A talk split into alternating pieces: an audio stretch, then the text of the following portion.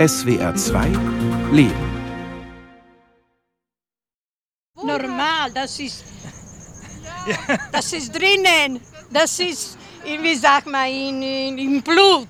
Muss man wissen, wo sind die Eltern gekommen und Opa und wie andere, sagt man noch. Das ist normal. Ja, warum nicht? Schön ist das, mein Gott. Es ist ein heißer Tag im Sommer, als wir in Moschenitschka Draga ankommen. Ein Badeort in Istrien. Früher italienisch, da hieß er Moskiena. Heute gehört er zu Kroatien. Wir, das sind meine Frau Iris und ich. Wir stehen vor dem Geburtshaus meines Vaters, den ich kaum kennengelernt habe und von dem ich so gut wie nichts weiß. Annika, eine resolute Kroatin, ist sofort auf uns zugegangen und hat uns gefragt, ob wir etwas suchen. Ich bin tatsächlich auf der Suche nach meinen Wurzeln, nach meinen istrischen Wurzeln. Zusammen mit Annika gehen wir zum Eingang eines schlichten Gemäuers. Das ist schon ein sehr altes Haus, ne? Immer da, ich weiß nicht, wie alt. Mein Großvater, ne? Ja, Der hat zehn Kinder gehabt in diesem Haus. zehn Kinder. Zehn, vier sind ganz früh gestorben. Wo sollen die alle gewesen sein? Hier und unten. Ja. In beide. Unglaublich, ne? Eine alte, verwitterte Schwarz-Weiß-Postkarte hat mich hierher geführt. Darauf ein handgeschriebener Pfeil, mein Haus. Sie lag in einem braunen, in Leder eingebundenen Fotoalbum, das mir einst mein Onkel schenkte. Als ich zwölf Jahre alt war, besuchte er meine Familie in Deutschland. Mein Vater lebte damals schon nicht mehr. Zur Erinnerung an ihn brachte mir mein Onkel dieses Fotoalbum mit. Die Postkarte mit dem Pfeil ist der einzige Hinweis, den ich habe über das Geburtshaus von ihm und meinem Vater. In dem Haus verbrachten sie auch ihre Kindheit.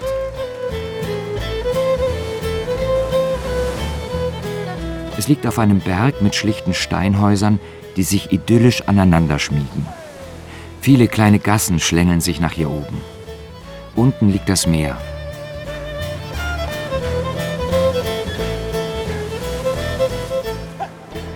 Iris hat, bevor wir die vielen Treppen hochgegangen sind, die Postkarte mit dem Pfeil in die Hand genommen und das Haus meines Vaters gleich entdeckt. Also das Haus, das ist das wirklich, weil man erkennt es daran, dass da so, so eine kleine Lücke entsteht, wie eine Zahnlücke. Und es hat diesen ganz kleinen ähm, Schornstein rechts oben.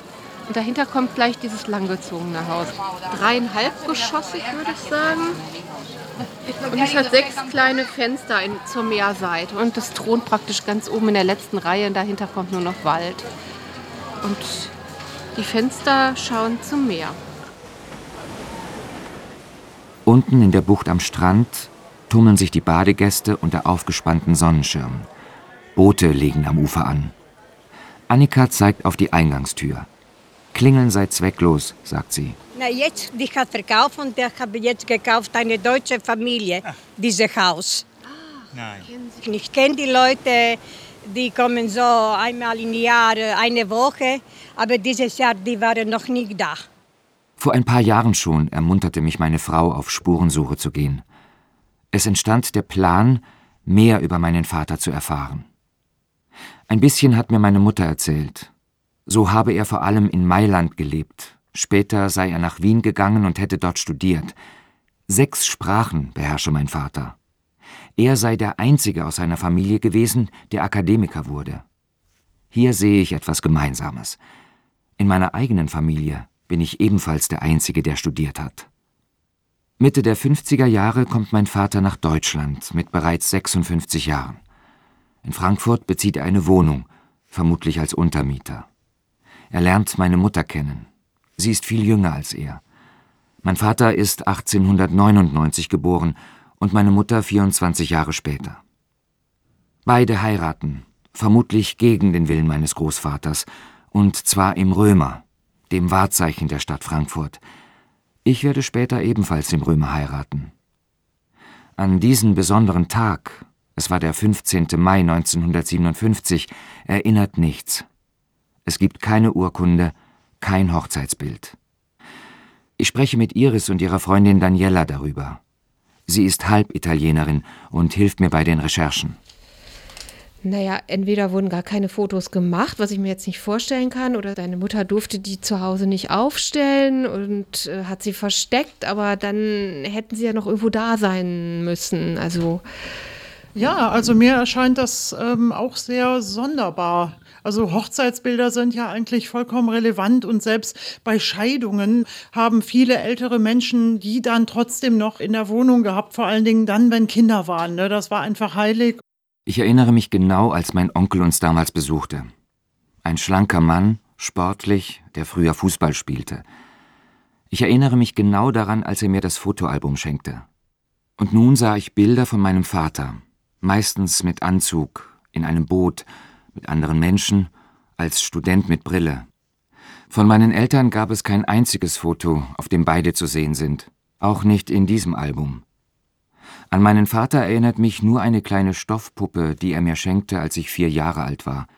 Sie bewahre ich bis heute in meinem Arbeitszimmer auf.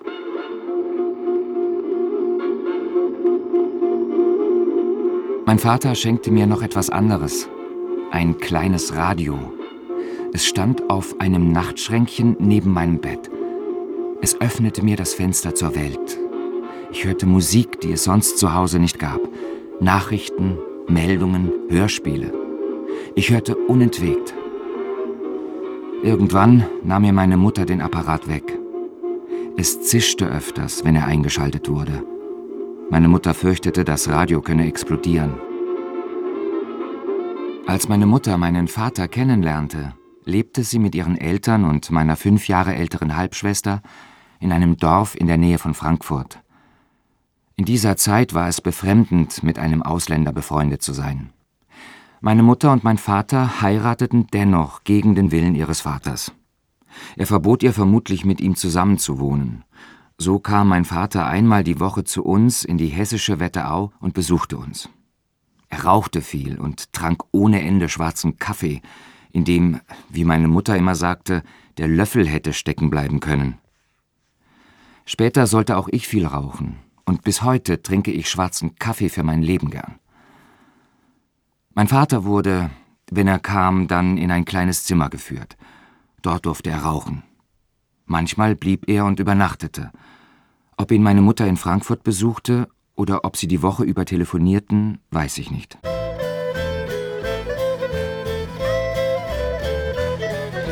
Die Recherchen für meine Reise in die Vergangenheit, für meine Spurensuche laufen schon länger. Konsulate, Standesämter, Archive werden angeschrieben. Ich nehme Kontakt auf zu Menschen mit dem Namen Rubinich.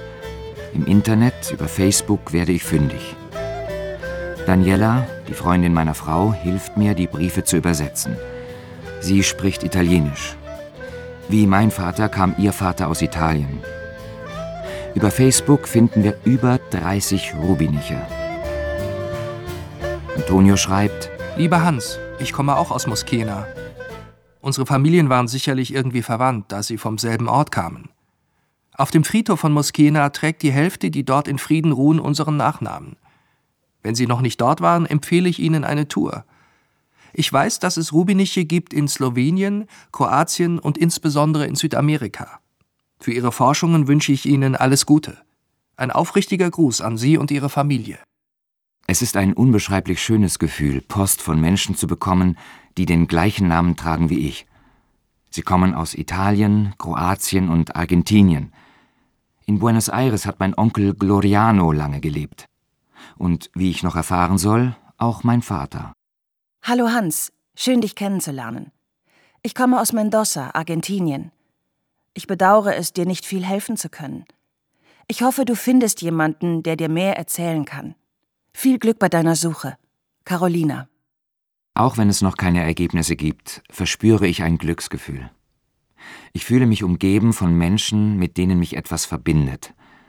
Die guten Wünsche lösen bei mir Vorfreude aus für meine Reise. Menschen, die meinen Namen tragen, schreiben mir. Ein seltener Name in Deutschland. Ich fühle mich aufgehoben, auch wenn wir alle nur weit entfernt verwandt sind. Was ich damals noch nicht weiß die Krankheit Corona macht erst einmal einen Strich durch alle Reisepläne. Dafür kommt Post aus Kroatien, aus Lovran, der Nachbarstadt des ehemaligen Moskiena, von der örtlichen Registratur. Hiermit gebe ich Ihnen die Informationen, von denen ich hoffe, dass sie Ihnen bei Ihrer Arbeit helfen. Die Eltern Ihres Vaters waren Vinko Mate Rubinice, geboren am 31. März 1867 in Krai, und Antonietta Deksovic. Sie heirateten am 10. Februar 1897. Vinko Mate starb am 28. Dezember 1938 und Antonietta am 18. September 1927. Das heißt, die Eltern meines Vaters starben früh. Sein Vater, als er 38 und seine Mutter, als er 28 Jahre alt war. Hier sehe ich eine Verbindung. Meine Mutter starb, als ich mich mit 24 Jahren zu meiner Prüfung an der Universität anmeldete. In dem Brief der örtlichen Registratur Lovran erfahre ich noch mehr. Alle zehn Geschwister meines Vaters sind aufgeführt. Vier davon starben nach einigen Monaten. In Deutschland hatte mein Vater wenig Glück, wie ich von meinem Onkel erfahren habe. Obwohl er studiert hatte, fand er keine gute Arbeit. Er verdingte sich als Nachtportier und später arbeitete er in einem Reisebüro. Siehst du, sagte mein Großvater noch sehr lange, zu was es dein Vater gebracht hat? Ein Nachtwächter ist er. Ja, das ist dir gegenüber eigentlich nicht fair gewesen, aber man sollte vielleicht auch gar nicht mehr urteilen. Es ist einfach eine besondere Situation gewesen. Daniela hilft mir nicht nur bei meiner Recherche, sondern auch sie zu verarbeiten. Wir wissen nicht, aus welchen Motiven deine Mutter und ihre Familie gehandelt haben. Das war halt, glaube ich, früher ein Stück weit auch so, dass man Ressentiments hatte gegen Menschen aus anderen Ländern, das waren damals noch keine EU-Ausländer, sondern einfach, ja, die mit den Spaghetti und wahrscheinlich waren die einfach nur Kinder ihrer Zeit. Hier sehe ich wieder eine Parallele zu mir. Als ich später Abitur mache und dann als einziger in der Familie studieren möchte, stößt es auf wenig Gegenliebe. Meine Mutter und meine Halbschwester sind dagegen. Sie fürchteten vermutlich, aus mir würde nichts werden, da mein Vater beruflich nicht Fuß fassen konnte.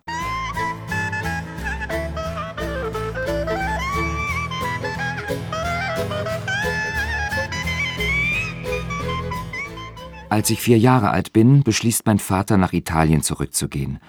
Meine Mutter und ich bleiben. Sie eröffnet ein Geschäft und verdient so unseren Lebensunterhalt. Deine Mutter, die war sehr beliebt. Die hat das Geschäft vorzüglich geführt.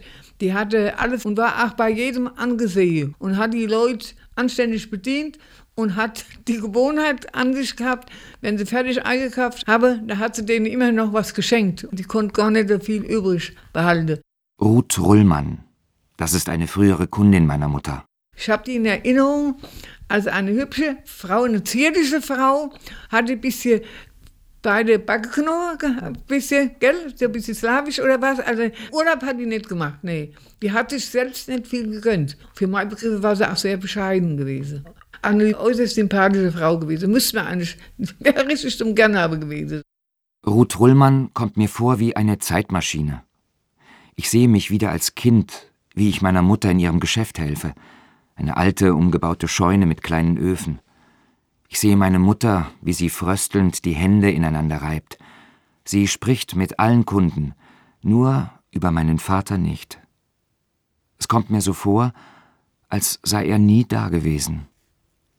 Was mit meinem Vater war und weshalb er uns nicht mehr an den Wochenenden besuchte, erklärt mir niemand.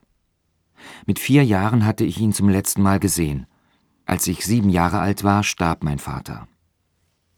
Mein Vater, so wird mir meine Mutter später erzählen, hatte vorgehabt, wieder nach Deutschland zurückzukommen. Doch auf der Reise hätte er einen Herzinfarkt bekommen. Warum er zurückkehren wollte, das würde ich gerne erfahren. Im Internet entdecke ich einen Historiker, der nicht nur über Istrien forscht. Er ist auch auf das Tagebuch meines Onkels Gloriano gestoßen, der 20 Jahre jüngere Bruder meines Vaters. Im Internet hat Elio Varuti, so heißt der Historiker, einen Blog dazu verfasst, mit einem Bild von meinem Onkel. Er sieht meinem Vater ähnlich. Die Materialien stammen aus dem Jahr 2006. Er beschreibt, was nach 1945 geschah. In der Geschichte meines Onkels spielt auch mein Vater eine wichtige Rolle. Meine Mutter erzählte mir einmal, mein Vater stamme aus einem Teil Italiens, der heute kroatisch sei. Und kurz vor ihrem Tod, vor 40 Jahren, da war ich 25 Jahre alt, gab sie mir einen kleinen Zettel mit der Anschrift meines Onkels Gloriano. Drei Tage verbrachten wir zusammen. Bei meiner Cousine Antonietta essen wir den ganzen Abend. Zurück zu Hause schläft der Kontakt zu meinen Verwandten in Italien leider ein. 2006 starb mein Onkel in Udine. Als ich nun im Internet über meinen Onkel lese, wirkt es für mich wie ein Aufruf. Im Juli 2021 fliegen meine Frau und ich nach Udine, den Ort, an dem mein Onkel lange gelebt hat. Wir hoffen dort meine Cousine Antonietta zu finden, die Tochter meines Onkels. Ein Abendessen mit dem Historiker Elio Vauruti ist ausgemacht. Begleiten wird ihn Daria. Sie kommt aus Istrien und spricht Deutsch und Italienisch. Doch zunächst nehmen meine Frau und ich Kurs auf Mailand. Zwei Ansichtskarten aus Buenos Aires an meinen Vater fanden sich in dem Fotoalbum, das mir einst mein Onkel schenkte. Die Karten waren an meinen Vater in Mailand adressiert. Einmal an die Via Carlo Tenca 45 und einmal an die Via Le Petit 27. Wir fragen in unserem Hotel in Mailand nach. Die Dame am Empfang heißt Martha.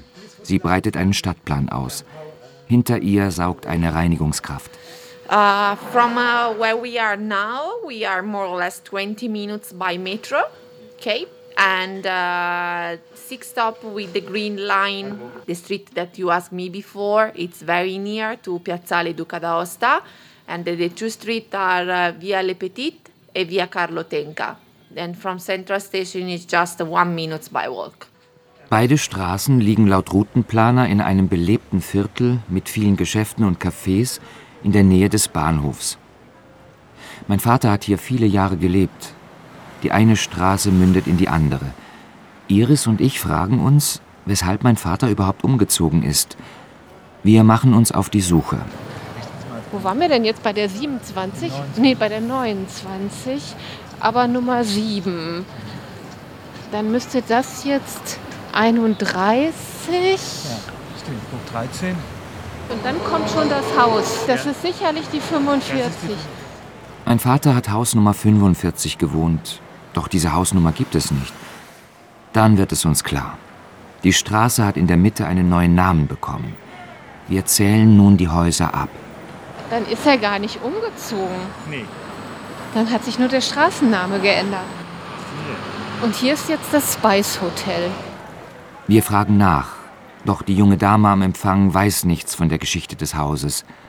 Iris und ich schlendern durch das Viertel meines Vaters und fragen uns, Was hat ihn dazu bewogen, nach Deutschland zu gehen?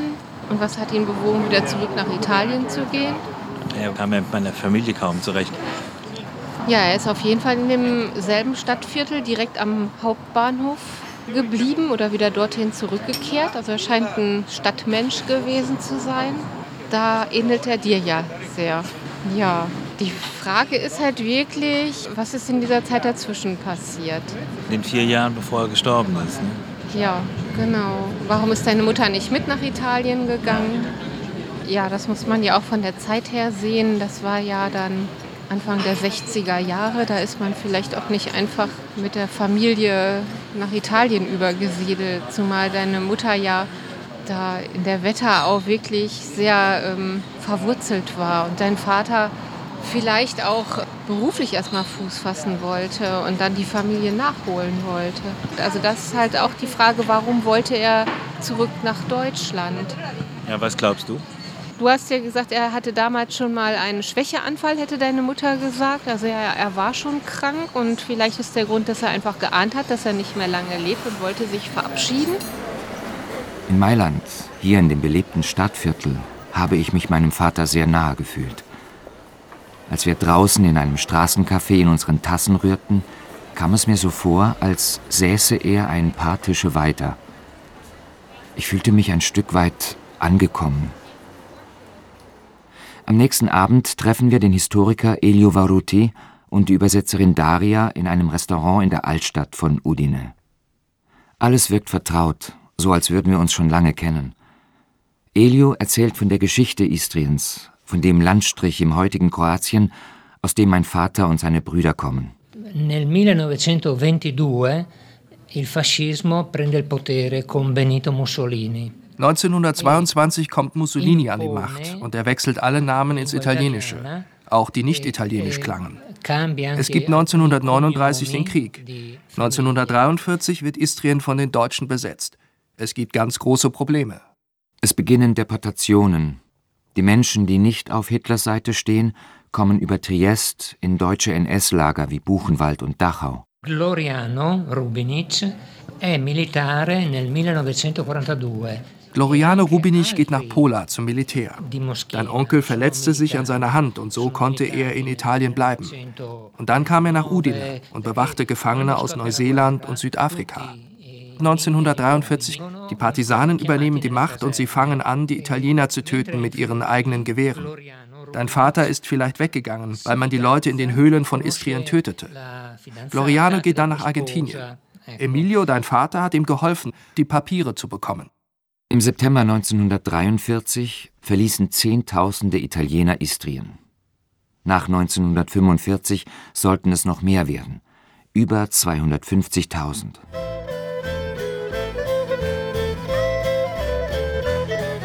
Es wird ein langer Abend. Ich habe das Fotoalbum meines Vaters mitgebracht. Elio und Daria schauen sich die Bilder an. Sie blättern in jenem Fotoalbum, was mich immer begleitete mit den Bildern meines Vaters. Nun wird Elio einen langen Blog schreiben über unsere Reise, über die Suche nach meinem Vater. Und er wird Bilder von ihm ins Internet stellen. Alle Welt kann ihn nun sehen.